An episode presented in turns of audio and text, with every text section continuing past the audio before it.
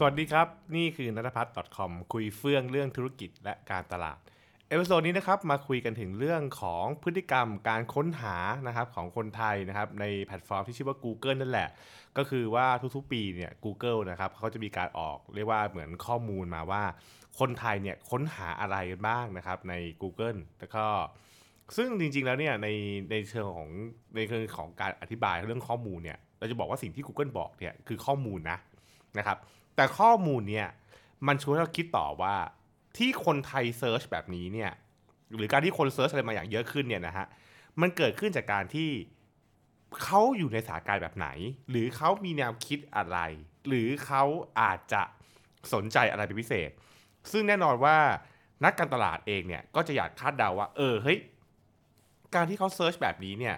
มันน่าจะนะฮะมันน่าจะส่งผลอะไรบางอย่าง และ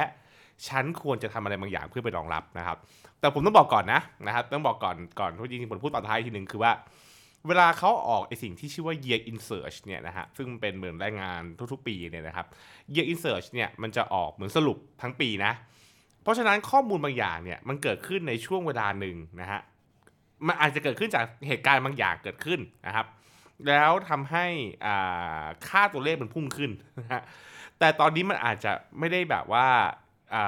มีความนิยมเท่าแบบตอนนั้นก็ได้นะครับเพราะฉะนั้นตรงนี้เนี่ยต้องเข้าใจก่อน เพราะงั้นไม่งั้นเดี๋ยวจะเข้าใจผิดว่า เฮ้ย อ๋อ เทรนที่เกิดขึ้นในปีที่แล้วเนี่ยมันส่งต่อปีนี้ ผมบอกว่าบางอย่างเนี่ยมันก็เกิดขึ้นชั่วคราวนะฮะ แต่บางอย่างมันก็อยู่ต่อไปเรื่อยๆ เราแค่เข้าใจนะครับว่าข้อมูลเนี้ยมันสามารถทำให้เราเข้าใจนะฮะวิธีคิดของคนไทยในช่วงเวลาหนึ่ง ก็คือปี 2022ก็แหละนะครับ อะ จะเป็นยังไงนั้นเรามาเข้าใจพร้อมๆกันนะฮะก็บอกว่าจริงๆค่อนข้างจะยาวนิดนึงนะครับ แต่ว่าทาง Google ทำไว้ดีมาก และผมคิดว่ามันเป็นประโยชน์ทีเดียวนะครับ อืม Google เนี่ยเขาก็แบ่งนะฮะธีมนะครับของ Year in Search 2022 เนี่ยนะครับออกเป็น3ธีมด้วยกันนะเขาบอกว่ามันมีข้อมูลเยอะมากแต่เขาบอกว่า ถ้าเจอแบ่งแบ่งเร็วๆก็3ามหรือสามเรื่องเนี่ยเรื่องที่1ก็คืออะไรนะครับ การค้นหาตัวตนที่แท้จริง เขาบอกว่าในคำค้นหลาย ๆ อย่างนะฮะที่คนไทยค้นหาเนี่ยมันสะท้อนเรื่องของการที่คนไทยเนี่ยนะครับกำลังค้นหาอะไรบางอย่างเกี่ยวกับตัวตนของเรานะครับกำลังพยายามที่จะศึกษาอะไรบางอย่างนะครับ ซึ่งมันเกิดขึ้นจากการที่มันเกิดขึ้นจากจากปัจจัยแวดล้อมต่าง ๆ มาเกี่ยวข้องด้วยเป็นยังไงบ้างนะฮะอืมเขาบอกว่าอย่างแรกเนี่ยที่เราเจอเขาบอกว่า ตัวตนด้านวัฒนธรรมนะครับ ก็คือ ปีที่แล้วเนี่ยมีหลายๆคำค้นที่เกี่ยวกับเรื่องของวัฒนธรรมนะครับ เข้ามาเยอะมากนะฮะอืมตัวอย่างคำค้นยอดฮิตเลยคือคำว่าซอฟต์พาวเวอร์นะครับซอฟต์พาวเวอร์เนี่ยปีที่แล้วมีการค้นหามากขึ้นถึง 500%ทีเดียวนะครับก็คือเพิ่มขึ้นจากเดิมคือ 5 เท่า อันนี้เนี่ยนะครับหลายคนจะบอกว่าเอ้ยตีความนะฮะอาจจะตีความว่าเราพยายามทำความเข้าใจคำว่าซอฟต์พาวเวอร์นะครับอืม ซึ่งแต่ถ้าเกิดว่าใครคิดต่อไปนิดนึงนะว่าเอ๊ะเรื่องนี้มันเกิดขึ้นมาได้อย่างไร ก็ต้องย้อนนิดนึงครับว่าเพราะปีที่แล้วเนี่ยมันมีเหตุการณ์นะฮะอ่าเหตุการณ์ที่ศิลปินไทยเนี่ยนะครับไปสร้างนะครับผลงานในต่างประเทศนั่นแหละ แล้วก็มีการประเด็นนะครับ ซึ่งมันโยงเรื่องการเมืองกันบ้างกันแหละนะฮะเรื่องแบบว่าเนี่ยนะครับมันคือการเปิดซอฟต์พาวเวอร์อะไรก็ว่าไปเช่นเดียวกันก็คือปีที่แล้วเนี่ยเป็นปีที่มีการพูดถึงประเด็นซอฟต์พาวเวอร์ของต่างประเทศด้วยเหมือนกันใช่ไหมฮะเพราะฉะนั้นเนี่ยมันก็เลยสำหรับผมเนี่ยมันเลยไม่ค่อยจะแปลกใจนะที่ ที่คำค้นเนี่ยจะเยอะขึ้น เพราะปีที่แล้วเองผมก็มีทำคลิปคลิปคลิปหนึ่งนะ คลิปเรื่องว่าซอฟต์พาวเวอร์คืออะไรใช่ไหมฮะ ก็มีมีคนเข้ามาดูระดับหนึ่งเลยทีเดียวนะครับว่า อ๋อ มันคืออย่างนี้นี่เองนะครับ ซึ่งก็ ซึ่งก็ต้องบอกว่าเป็นเรื่องเป็นเรื่องที่มันเกิดขึ้นจากเหตุบางอย่างที่มันประกอบกันนะครับ ทั้งเรื่องของเรามีศิลปิน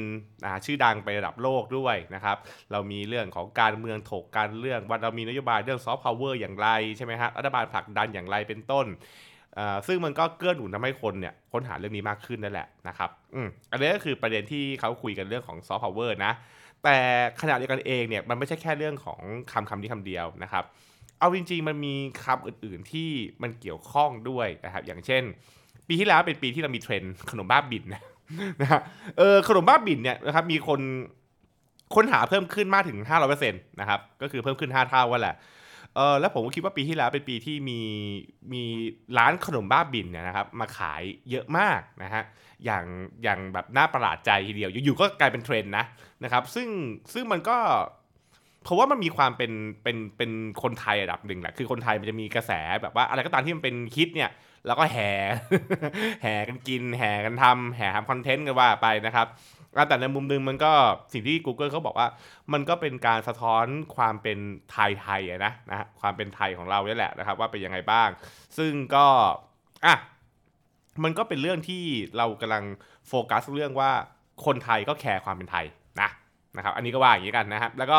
ขณะเดียวกันเองเนี่ยถ้าเกิดเราไปดูนะครับ พวกกีฬาต่างๆเนี่ยคนไทยเราก็อินกับความเป็นไทยนะอย่างเช่น ปีที่แล้วเนี่ยนะครับมีมี ปี 2022 เนี่ยนะครับก็มีกีฬาฟุตบอลทีมชาติไทยใช่ไหมฮะเตะกันเนี่ยนะครับแล้วก็มีคนค้นหานะครับมากขึ้นนะฮะแบบรวดเลยนะครับ 230%นะครับจริงๆต้องบอกว่าปีที่แล้วเนี่ยเรามีการชิงแชมป์ฟุตบอลอ่าแห่งชาติอาเซียนด้วยนะฮะแล้วก็เราก็ลุ้นกันนะครับไปเชียร์เชียร์ชาติไทยกันนะครับ อ่าเช่นเดียวกับกับวอลเลย์บอลหญิงทีมชาติไทย ปีที่แล้วเนี่ยก็เราเข้าเนชั่นลีกนะครับแล้วก็เรียกว่าถึงแม้ว่าเราอาจจะไม่ได้เป็นแชมป์อะไรว่าไป แต่ว่าคนก็เชียร์กันเพราะว่ามันก็เป็นครั้งแรกนะที่แบบว่าเราเข้าไปถึงเนชั่นลีกแล้วก็แบบว่าไปแบบทำผลงานได้ดีมากนะครับ ก็ทั้งหมดเนี่ยเขาก็บอกว่าคนไทยเนี่ยนะครับถึงแม้ว่าเราอาจจะมีประเด็นคุยกันว่าแบบว่า เราไทยแบบมันน่าเบื่ออะไรไหมแต่ว่าจริง ๆ แล้วเนี่ยในในผมว่าลึกๆในคนไทยนะ อะไรที่มันเป็นเรื่องของ unity อะอะไรที่มันเป็นเรื่องของความเป็นชาติอะมันก็ยังเป็นสิ่งที่คนก็ค้นหาอยู่ แล้วก็ถ้าเกิดมันมีเหตุการณ์อะไรบางอย่างที่มันมีไอสิ่งเหล่านี้เกิดขึ้นนะนะครับเป็นสิ่งที่มันรวมรวมคนไทยได้อยู่เนี่ย มันก็ยังเป็นสิ่งที่คนสนใจอยู่นั่นแหละนะครับ อันนี้ก็เขาก็บอกว่ามันเป็นเรื่องที่เห็นนะครับ เรื่องของคุณค่าวัฒนธรรมนะฮะทีนี้ ถ้าเกิดเรามาพูดถึงเรื่องตีถัดไปเขาเรียกว่าตีมเรื่องของค่านิยมและการทำงานนะครับก็บอกว่าปีปีที่แล้วเนี่ยนะฮะเป็นปีที่มีคำค้นบางอย่างเนี่ยมันพุ่งน่ากลัวเหมือนกันก็คือคำว่าเปลี่ยนงานนะเปลี่ยนงานเนี่ยเพิ่มขึ้นถึง 30%ทีเดียวนะครับ ก็คือว่าเป็นตัวเลขที่เออเฮ้ยมันเกิดขึ้นจากเพราะว่าอันส่วนหนึ่งต้องบอกว่าเพราะว่าเราจบโควิดใช่ไหมแล้วพอเรากลับมาทำงานออฟฟิศเนี่ยหลายคนเองก็ อาจจะเหมือนเจอ culture shock นะแล้วก็บอกว่าเอ๊ะฉันยังอยากทำงานออฟฟิศต่อไปหรือเปล่าใช่ไหมครับแล้วก็ทำให้หลาย ๆ คนเองก็อาจจะคิดว่าเออฉันเปลี่ยนงานดีกว่าก็ ซึ่งมันก็ต้องทำเขาคงทำให้นะครับคำคนนี้มันกลับมาเป็นคำยอดฮิตก็ว่าได้นะครับ เช่นเดียวกับคำว่า work life balance ซึ่งอันนี้ผมว่ามันก็สอดคล้องนะ ซึ่งทั้งโลกน่าจะเป็นอะหลังจากโควิดอะก็คือ พอเรากลับมาทำงานออฟฟิศปุ๊บเนี่ย มันเหมือนว่าเราเปลี่ยนวิถีชีวิตจากเดิมที่ทำงานจากที่บ้าน work from home ใช่ไหมฮะมาเป็น work from office เนี่ยแล้วคนก็อาจจะไม่คุ้นไม่คุ้นนะฮะแล้วก็ยังเหมือนปรับสภาพไม่ได้ใช่ไหมครับ แล้วเราก็ตั้งคำถามว่าทำยังไงดีก็เกิดเรื่องของเบิร์นเอาท์ต่างๆ ไป อันนี้ก็เป็นเรื่องที่เป็นเรื่องน่าห่วงนะนะครับ แล้วก็ ประเด็นนี้ถ้าเกิดในแง่ของการบริหารบุคคลเองก็ยังมีการพูดถึงว่ามันจะส่งผลต่อถึงปีนี้นะครับถึงปี 2023นี่แหละ ส่วนจะเป็นอย่างไรนั้นก็น่าคิดนะครับอันนี้อันนี้ผมว่าคนที่ทำงานเป็นผู้บริหาร คนที่ทำงานเป็นฝ่ายบุคคลเนี่ยลองกลับไปคิดดูว่าเนี่ยนะครับคนเซิร์ชหาเรื่องนี้เยอะแปลว่าคนอาจจะคิดแล้วก็แคร์เรื่องนี้มากขึ้นนะครับ แล้วคนก็อาจจะรู้สึกว่าฉันต้องหาคำหาคำตอบให้กับตัวเองให้ได้ว่าฉันทำงานไปทำอะไรกันเนี่ยใช่ไหมฮะ นะครับ อันนี้ก็เป็นเป็นเรื่องที่เขาพูดกันนะครับ อืทีนี้นอกจากนอกจากเรื่องพวกนี้แล้วเนี่ยนะครับ มันจะมีคำค้นในอีกตีมหนึ่งเขาเรียกว่าค่านิยมส่วนบุคคลนะฮะก็คือว่าแล้วเรื่องของตัวเราเองเนี่ยนะครับเป็นอย่างไรบ้าง แล้วก็คนเนี่ยนะครับให้ความสำคัญกับเรื่องความเป็นตัวตนของเราเนี่ยนะครับเป็นประเด็นไหนนะฮะอย่างเช่นปีที่แล้วเนี่ยนะครับเขาก็บอกว่าคำว่าไซเบอร์บูลลี่นะครับเพิ่มขึ้น 70% ก็จริงๆไซเบอร์บูลลี่เนี่ยนะครับมันถูกพูดถึงในช่วงประมาณสัก 3-4 ปีที่ผ่านมาเยอะมากขึ้นเรื่อยๆนะครับแล้วก็มันเป็นประเด็นที่แรงเป็นประเด็นที่ซีเรียสนะฮะโชคดีนะครับที่ตอนนี้เนี่ยเรามีหนังและซีรีส์หลายๆเรื่องเนี่ยที่มาพูดประเด็นนี้นะครับเพื่อให้คนน่ะตระหนักว่ามันมันเป็นเรื่องเฮ้ยมันเรื่องจริงจังมันเป็นเรื่องที่เกิดขึ้นจริงนะครับแล้วเราไม่ควรปฏิเสธมันด้วย เราต้องแก้ปัญหานะครับ ในฐานะที่ผมเองผมก็เคยโดนไซเบอร์บูลลี่นะผมบอกเลยว่าเราเราต้องแก้ปัญหานี้อย่างจริงจังซึ่งซึ่งก็เป็นเป็นเรื่องที่ดีนะที่สังคมเริ่มตระหนักเรื่องนี้มากขึ้นนะครับขณะเดียวกันเองเขาบอกว่าการดูแลตัวเองเนี่ยนะครับมันก็เพิ่มขึ้นนะเขาบอกว่าคนเนี่ยนะครับหันมาเซิร์ชคำว่าภาวะหมดไฟในการทำงาน ซึ่งจริงๆ อันนี้ผมว่ามันน่าจะอยู่ตีเมื่อกี้นะแต่มันต่อเนื่องกันแหละนะครับเมื่อคือว่า พอ work life balance เนี่ยมันมีปัญหาเนี่ยคนหลายคนก็เริ่มพูดถึงเรื่องของการหมดไฟอะไรเงี้ยนะครับก็เป็นเรื่องที่น่าจะเป็นประเด็นที่ต้องห่วงนะนะครับแล้วก็คนอาจจะอยู่ในภาวะที่ไม่ค่อยดีนักนะครับในการทำงานนั่นเองอถัดมามีอะไรอีกเขาก็บอกว่าถ้าพูดถึงเรื่องตัวตนแล้วเนี่ยนะครับยังมีอีกประเด็นก็คือเรื่องของ ปีที่แล้วเนี่ยเป็นปีที่เรามีพูดถึงความหลากหลายใช่ไหมฮะก็คือมีประเด็นเรื่องของการผ่านกฎหมายสมรสเท่าเทียมนะช่วงหนึ่งที่เราเราแบบเหมือนเราเราว่าเอาฉบับไหนดี มีฉบับหลายฉบับเหลือเกิน ก็มีคนทำกันบ้านเยอะนะสมรสเท่าเทียมเป็นยังไง ซึ่งซึ่งก็เป็นเรื่องที่ดีผมบอกว่ายังไงก็ตาม การที่เราหยิบประเด็นนี้ขึ้นมาพูดอย่างจริงจัง เป็นเรื่องที่ดี เพราะมันคือการขับเคลื่อนนะครับสิ่งสังคมนะนะครับแล้วก็มีเรื่องของประเด็น LGBTQ ที่ก็เยอะขึ้นนะฮะเขาบอกว่าอันนี้ก็เป็นแนวโน้มที่ดีนะครับของของเรื่องของการค้นหานะครับค่านิยมส่วนบุคคลนั่นแหละนะฮะนอกจากนั้นเนี่ยในในในในธีมใหญ่เนี่ยธีมเรื่องของการจัดการตัวตนเนี่ยเขาจะมีแบบประเด็นย่อยๆอื่นเช่นแบบว่า คนไทยเนี่ยเสพติดอะไรก็ตามที่ย้อนยุคเนี่ยเริ่มมองหา อะไรก็ตามที่มันเป็นเทรนด์อ่าอดีตอะไรเงี้ยนะครับ ซึ่งซึ่งสำหรับผมนะ ผมว่ามันมันก็มันก็เป็นเรื่องที่มันเกิดขึ้นในทุกๆอ่าทุกๆ ช่วงอายุคนนะครับ คือถ้าเกิดเราจำได้เนี่ยนะฮะในในใช่ไหมล่ะในแต่ละยุคสมัยมันจะมีเหตุการณ์หรือมีช่วงเวลาหนึ่งที่คนในเจเนอเรชันนั้นน่ะจะย้อนกลับไปหาอดีต ไปค้นหาอดีตกันนะครับ อย่างอย่างตอนเนี้ยนะครับมันก็เจนเจนซีเนี่ยคือเขาไม่เคยผ่าน Y2K มันใช่ไหมใช่ไหมฮะเขาเลยเริ่มเสิร์ชหาครับว่า Y2K มากขึ้น Y2K คืออะไรใช่ไหมครับแต่ถ้าเกิดว่าวัยรุ่นที่ผ่าน Y2K มาเนี่ยก็จะบอกว่าถ้าเกิดเราจำได้สมัยก่อนๆเราก็จะคิดถึงวันที่เราเป็นเด็กอะใช่ไหมฮะเราจะคิดถึงวันที่มันมีความคลาสสิกอะไรอย่างนี้อยู่ใช่ไหมครับไอ้พวกที่แบบว่าไปกินน้ำเก๊กฮวยผ่านตู้อ่าตู้หน้าโรงเรียนอะไรอย่างเงี้ย เราก็จะมีการหวนหาอย่างนี้ตลอดเวลาธรรมชาติ เพราะว่า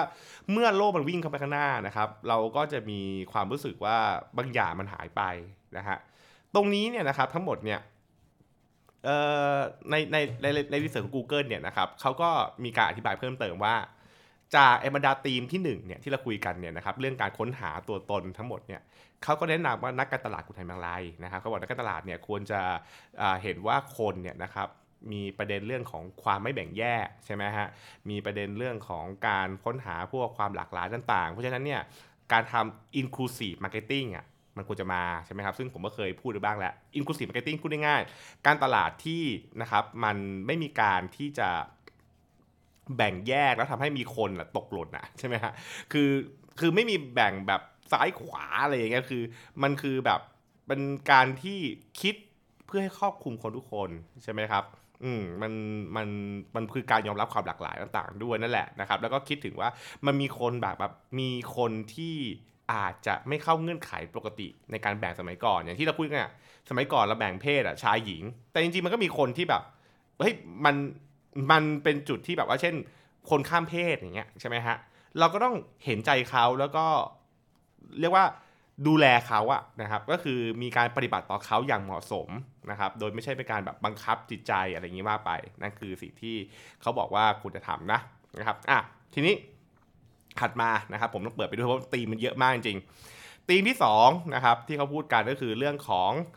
การค้นหาคุณค่านะครับอันนี้คือเขาเอาคำค้นนะคือผมว่าวิธีการแบ่งธีมของของ Google เนี่ยมันคือเอาคำค้นเด็ดๆอะที่มันเพิ่มขึ้นเยอะๆมาจัดธีมนะครับ การค้นหาคุณค่าในของ Google เนี่ยนะครับเขาก็แบ่งเป็นธีมย่อยนะ 2.1 คืออะไร การสอหาคุณค่าและความรู้นะฮะเขาบอกว่าปีที่แล้วเนี่ยเป็นปีที่นะครับคนเนี่ยแคร์เรื่องของคุณค่าในการซื้อของเนี่ยเยอะ อย่างเช่นคำว่าถูกที่สุดเนี่ยเซิร์ชเยอะ จ่ายที่หลังเพิ่มขึ้นนะครับก็คือเนี่ยเพิ่มขึ้นอย่างร้อยเปอร์เซ็นต์เลยก็ว่าได้นะครับ ก็เอาเอาจริง ๆ มันก็มันก็เข้าใจได้เพราะปีที่แล้วเป็นปีที่เรามีเหตุการณ์ ทางเศรษฐกิจหลาย ๆ อย่างนะครับ เช่นเรื่องเงินเฟ้อต่าง ๆ เข้ามาเกี่ยวข้องด้วยทำให้คนเองก็ค่อนข้างจะระมัดระวังเรื่องการใช้จ่ายนะครับ แล้วก็เป็นปีที่ผมจำได้เลยว่าเป็นปีที่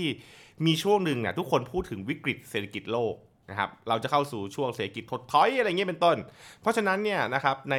ในสภาวะการที่ทำให้คนเนี่ยเริ่มค่อนข้างที่จะระวังใช่ไหมจำได้ปีแล้วมีการพูดเลยว่า ปีนี้อย่าลงทุนนะ เก็บเงินสดไว้ก่อนอะไรเงี้ยนะครับ ซึ่งผมน่าคิดๆนะ เอาจริงๆ ส่วนตัวผมมันก็พูดทุกปีนะ มันก็ทุกทุกปีแต่ว่าปีทุกปีมันมันแย่นะครับนะครับ มันก็อืมอะไม่เป็นไรแต่ว่า พอปีที่แล้วเนี่ยมันมีเรื่องของเงินเฟ้อเรื่องพวกนี้มากขึ้นใช่ไหมทำให้คนเองก็ค่อนข้างที่จะอ่าระวัดระวัง แล้วก็มองหาเรื่องการ ซื้อสินค้านะครับที่มันคุ้มค่าจริงๆ ก็ไม่แปลกที่มันมีพวกคำว่าถูกที่สุดเนี่ยเพิ่มขึ้นนะครับ แล้วก็มีไอ้พวกการพูดถึงเรื่องของเซิร์ชหาเรื่องค่าของชีพ เรื่องราคาน้ำมันต่างๆ เพราะว่าปีที่แล้วเนี่ยนะครับช่วงที่เราเจอน้ำมันแพงใช่ไหมรวดใช่ไหมฮะเราเจอเรื่องเงินเฟ้ออะไรต่างๆปุ๊บเนี่ยทำให้คนเริ่ม หันมาสนใจเรื่องนี้อย่างจริงจังนะครับว่าเฮ้ยแล้วยังไง เพราะปีที่แล้วเป็นปีที่เราก็มีเรื่องที่ทำให้เราต้องขึ้นราคาค่าอาหารต่างๆ ด้วยใช่ไหมครับที่มีประเด็นว่าเอ้ยสินค้าต่างขึ้นราคามาก็เลยมันเลยทำให้คนหันมาสนใจนะ ซึ่งก็ซึ่งก็ในสัญญาณนะในสัญญาณมันบอกว่าคนไทยก็ยังไม่ใช่ประเภทแบบเอาหูไปนาตาไปไล่นะครับ หรือไม่ได้สนใจโลก คนไทยก็ยังสนใจโลกอยู่นะครับ อืมอะ ถัดมาธีมย่อยนะครับธีมย่อยธีมที่2ก็คือเขาบอกการประหยัดเงินและช่วยโลกเขาก็บอกว่าอู้อันนี้เนี่ยเห็นชัดเจนมาก เพราะว่านะครับคนไทยเนี่ยนะครับอ่า search คำว่า net zero บ้างเออนะครับก็คืออ่าคนไทยไปไป search พวกแบบว่า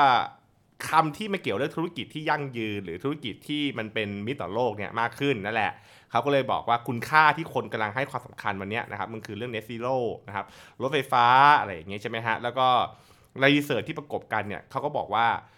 ผู้บริโภคเนี่ยยินดีจับจ่ายซื้อสินค้าที่สนับสนุนเรื่องของความยั่งยืน ซึ่งถ้าเกิดเป็นภาษาอังกฤษเขาเรียกว่า sustainable business นะฮะ SB นะครับก็มีแนวโน้มมากขึ้นคนไทยก็อยู่ที่สามสิบเก้าเปอร์เซ็นต์นะฮะแต่แต่สำหรับผมนะข้อนี้ผมก็ยังผมยังเชื่อครึ่งไม่เชื่อครึ่งอยู่นะ เพราะว่ามันก็เคยมีการพูดกันนะว่า เวลาถามอะว่าสนับสนุนไหมสนับสนุนซื้อจริงไหมไม่ซื้อ คือเวลาถามอะทุกคนก็บอกว่ายินดีซื้อแหละ แต่ถามว่าเอาจริงๆอะทำไหมก็อีกเรื่องหนึ่งนะนะครับ แต่ไม่ว่ายังไงก็ตาม เราจะเห็นว่าปีที่แล้วมีเหตุการณ์ และมีหลายอย่างทำให้คนหันมาสนใจเรื่องพวกนี้มากขึ้น ซึ่งแปลว่า เอาอย่างน้อยๆคือเขาก็ได้มีข้อมูลความรู้เกี่ยวกับเรื่องของ Net Zero เรื่องของรถไฟฟ้า เรื่องของธุรกิจยั่งยืนเนี่ยมากขึ้น จะทำไหมอีกเรื่องหนึ่ง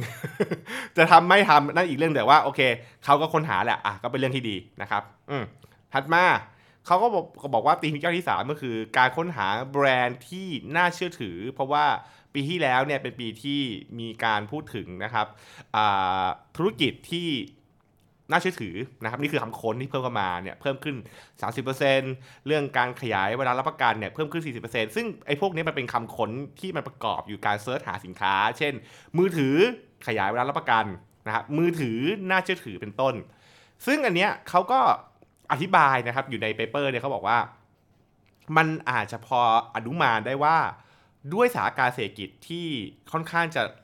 รัดตึงอะนะนะครับในปีที่แล้วเนี่ย ทำให้เวลาเราซื้อสินค้าต่างเนี่ยเราค่อนข้างที่จะเรียกว่าพิถีพิถันมากขึ้นแล้วกันนะครับ เราค่อนข้างที่จะแบบว่าเช็คนิดนึงคนไทยหลายคนก็เลยแบบเช็คว่าเอ้ยไอแบรนด์นี้มันน่าเชื่อถือไหม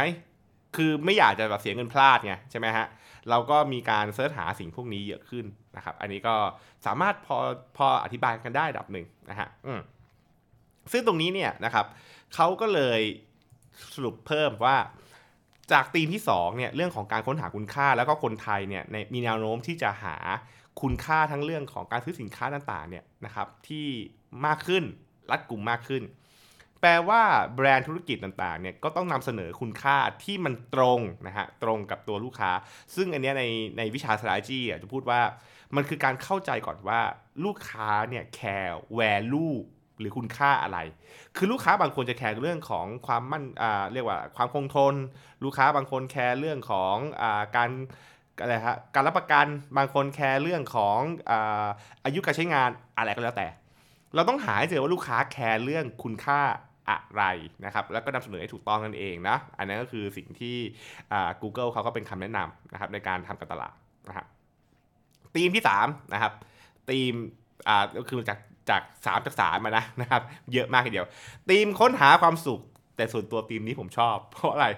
มันเป็นธีมที่เห็นว่าคนเราเนี่ยนะครับหลังจากผ่านวิกฤตกันมาเนี่ยนะฮะเราอึดอัดกันมาตั้ง 2 ปีกว่านะครับ มันถึงเวลาที่เราจะต้องกลับมาหาความสุขกันแล้ว พอกันทีกับความเครียดนะฮะเราเราเลยเกิดนะครับเขาเรียกว่าการทวงคืนอิสรภาพในการจับจ่าย ฟังเหมือนตลกแต่ว่ามันก็สะท้อนให้เห็นนะ คือถ้าเกิดว่าใครจำได้ปีที่แล้วเนี่ยหลังจากที่เราเปิดประเทศ หลังจากที่เราเราผ่อนปลนมาตรการว่าเฮ้ยเรากลับมาแล้ว คนฉีดวัคซีนกันอ่าถึงจุดที่แบบว่าเราคิดว่าไหวกันแล้วอะใช่ไหมฮะมันทำให้คนเขาเรียกว่าช้อปปิ้งแบบล้างแค้นหรือเที่ยวแบบล้างแค้นอะใช่ไหมผมว่าหลายคนนึกภาพออกดีมันคือ ฉันจะใช้เงินอะไม่ไหวแล้วใช่ไหมครับ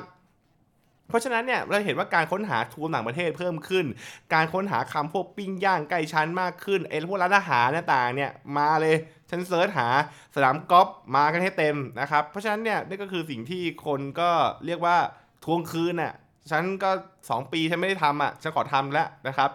แล้วก็เนี่ยนะครับ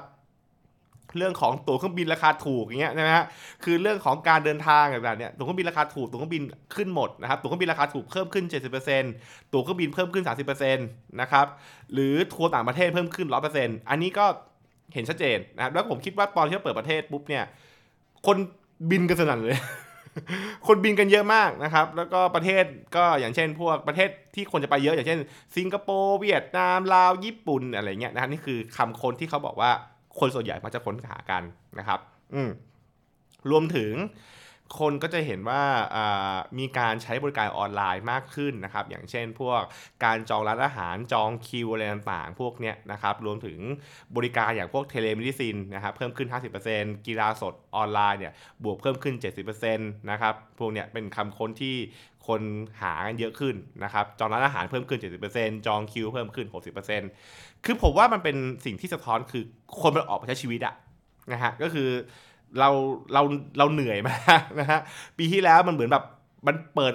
มาแล้วว่าโอเค ฉันก็ขอออกไปใช้ชีวิตสักทีนะครับ มันเหนื่อยมามามาพอแล้วนั่นเอง ก็สำหรับผมนะ การดู Year in Search เนี่ยนะครับ สิ่งที่ผมเห็นข้อหนึ่งเลยคือ มันคือการกลับไปเห็นว่าปีที่แล้วเกิดอะไรขึ้นนะฮะถามว่าหลาย ๆ อย่างเนี่ย จะส่งผลมาถึงปีนี้ไหมอาจจะไม่นะครับหลายๆอย่างผมว่าคุณน่าจะรู้คุณจะพอรู้สึกว่า มันคงเกิดขึ้นปีที่แล้วแล้วก็จบปีที่แล้วนะครับแต่หลาย ๆ อย่างเหมือนกันนะครับบางอย่างก็อาจจะส่งผลตามมา อย่างเช่นเรื่องของพวกการทำงานประเด็นเรื่องของคนเนี่ยกำลังค้นหาเรื่องที่ว่าอะไรฮะคุณค่าอะไรบางอย่างพวกเนี้ยสิ่งพวกนี้เป็นสิ่งที่เกิดขึ้นแล้วมันจะคงอยู่ นะครับเวลาคือเวลาเวลาพวกนี้ผมอธิบายว่า เราต้องเข้าใจก่อนว่ามีคำว่าเทรนด์นะแล้วมีคำว่าแฟชั่นแฟชั่นคือมันเกิดขึ้นชั่วคราวแล้วก็หายไป อย่างขนมบ้าบิ่นเนี่ยผมว่าอาจจะเป็นแฟชั่นก็ได้คือ มันเกิดขึ้นแป๊บเดียว แล้วมันก็หายไป คือมันเกิดขึ้นแล้วก็ลงนะฮะปั๊บแต่บางอย่างมันเกิดขึ้น แล้วมันจะอยู่อย่างนั้นไป เพราะว่ามันคือการเปลี่ยนแปลงทางพฤติกรรมนะครับ เวลาเรามองนะครับรีเสิร์ชพวกเนี้ยเราต้องเห็นพวกนี้ให้ขาดนะครับ คือ แล้วแล้วก็แล้วคำนี้คำแนะนำที่ดีนะ คือไปเช็คนะฮะคุณคุณก็เสิร์ช Google Trend นั่นแหละ แล้วก็ดูคำพวกนี้ว่าไอ้พวกเนี้ยมันยังขึ้นอยู่ไหม หรือมันลงไปแล้ว หรือมันต่อเนื่องมาครับแล้วก็ก็จะได้ไปสามารถคิดถึงอินไซต์ของลูกค้าได้ดีขึ้นนั่นเอง